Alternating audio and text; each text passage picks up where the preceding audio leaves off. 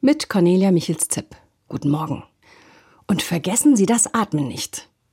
Daran hat uns die Sprechtrainerin immer wieder erinnert, während sie uns zu Körperübungen angeleitet hat. Und vergessen Sie das Atmen nicht. Geht das denn, das Atmen vergessen? Das geht nicht.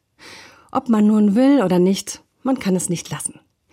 Ich kann das Atmen nicht mal eben abstellen oder auf später verschieben. Gut, vielleicht einen Moment, aber dann muss ich auch schon wieder richtig tüchtig durchatmen. Ich habe gar keine Wahl. Denn Atmen und Leben, das gehört zusammen. Ohne unseren Atem können wir nicht sein. Und von daher sagt man auch, wenn jemand stirbt, sie hat ihr Leben ausgehaucht. Oder er hat sein Leben ausgehaucht. Weil der letzte Atemzug das Ende des Lebens anzeigt.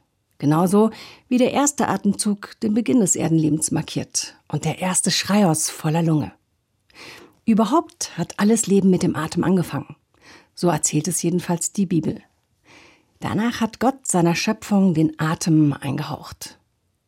In der hebräischen Bibel heißt dieser Atem Ruach.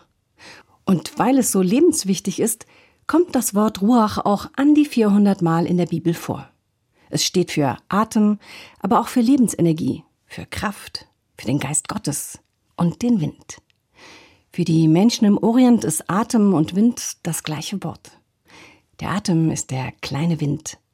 Und wenn der frische Wind aus dem Norden in die Täler bläst, so richtig stark, dann sagen sie sogar, die Erde atmet. Genau genommen bin ich also mit der ganzen Schöpfung verbunden, wenn ich atme.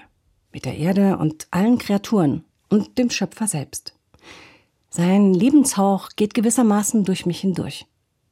Wenn man in diesem Bewusstsein ein- und ausatmet, nennen es die einen Meditation. Für mich ist es auch Gebet. Ich fülle meine Lunge mit Luft und Dankbarkeit und gebe sie wieder frei. Und nein, ich vergesse das Atmen nicht. Cornelia Michels-Zepp, Bad Kreuznach, Evangelische Kirche.